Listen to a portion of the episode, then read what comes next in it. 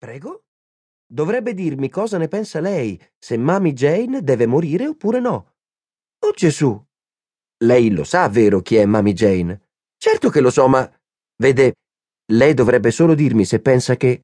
Vuole starmi ad ascoltare un attimo? Certo. Ecco, mi faccia un favore, si dia un'occhiata intorno. Io? Sì. Qui? Sì, lì, nella stanza, mi faccia questo piacere. Ok, sto guardando. Bene. Vede per caso un ragazzo rapato a zero che tiene per mano uno molto grande, ma veramente grande, una specie di gigante con delle scarpe enormi e una giacca verde? No, non credo. È sicura? Sì, sono sicura. Bene, allora non sono ancora arrivati. No. Ok. Allora voglio che lei sappia una cosa. Sì, quei due non sono cattivi. No? No. Quando arriveranno si metteranno a sfasciare tutto e con ogni probabilità prenderanno il suo telefono e glielo attorciglieranno intorno al collo o cose del genere. Ma non sono due ragazzi cattivi. Veramente, è solo che... Signor Gould? Sì? Le dispiace dirmi quanti anni ha? Tredici.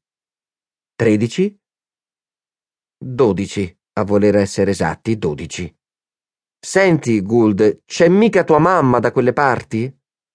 Mia mamma se n'è andata quattro anni fa, adesso vive con un professore che studia i pesci, le abitudini dei pesci, un etologo a voler essere precisi. Mi spiace. Non deve spiacerle, la vita va così, non ci si può fare nulla. Davvero? Davvero, non ci crede? Sì, credo che sia così. Non so di preciso, immagino che sia così. È maledettamente così. Hai dodici anni, vero? Domani ne faccio tredici. Domani. Splendido, splendido. Buon compleanno, Gould. Grazie. Vedrai che sarà splendido avere tredici anni. Ci spero. Tanti auguri davvero. Grazie. Non è che c'è tuo padre nei dintorni, eh? No, è a lavorare. Già. Mio padre lavora per l'esercito. Splendido. È tutto sempre così splendido per lei? Prego? È tutto sempre così splendido per lei? Sì. Credo di sì. Splendido. Cioè, mi succede spesso, ecco. È una fortuna. Mi succede anche nei momenti più strani. Credo che sia una fortuna, davvero. Una volta ero in una tavola calda sulla statale 16, appena fuori città, e mi sono fermata in una tavola calda. Sono entrata e mi sono messa in coda. Alla cassa c'era un vietnamita, non capiva quasi niente. Così non si andava avanti. Gli dicevano un hamburger e lui diceva cosa? Forse era il primo giorno di lavoro, non so.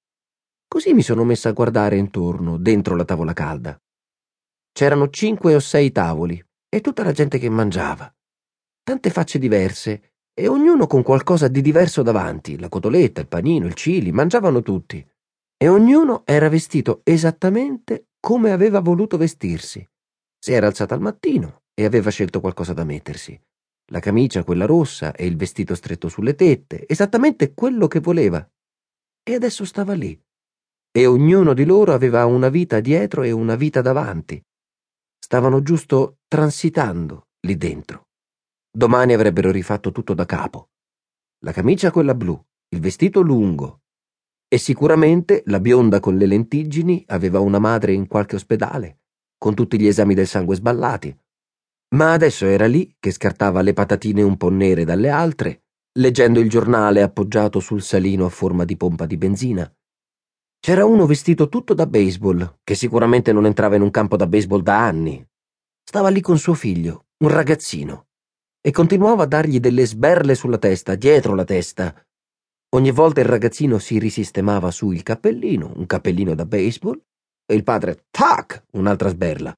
E tutto mentre mangiavano sotto un televisore appeso al muro, spento, col rumore della strada che arrivava a folate, con seduti in un angolo due molto eleganti, in grigio, due uomini, e uno dei due si vedeva che piangeva. Era assurdo, ma piangeva, su una bistecca con patate. Piangeva in silenzio. E l'altro non faceva una piega, anche lui con una bistecca davanti, mangiava e basta. Solo a un certo punto si alzò Andò fino al tavolo vicino, prese la bottiglia del ketchup, tornò al suo posto e stando attento a non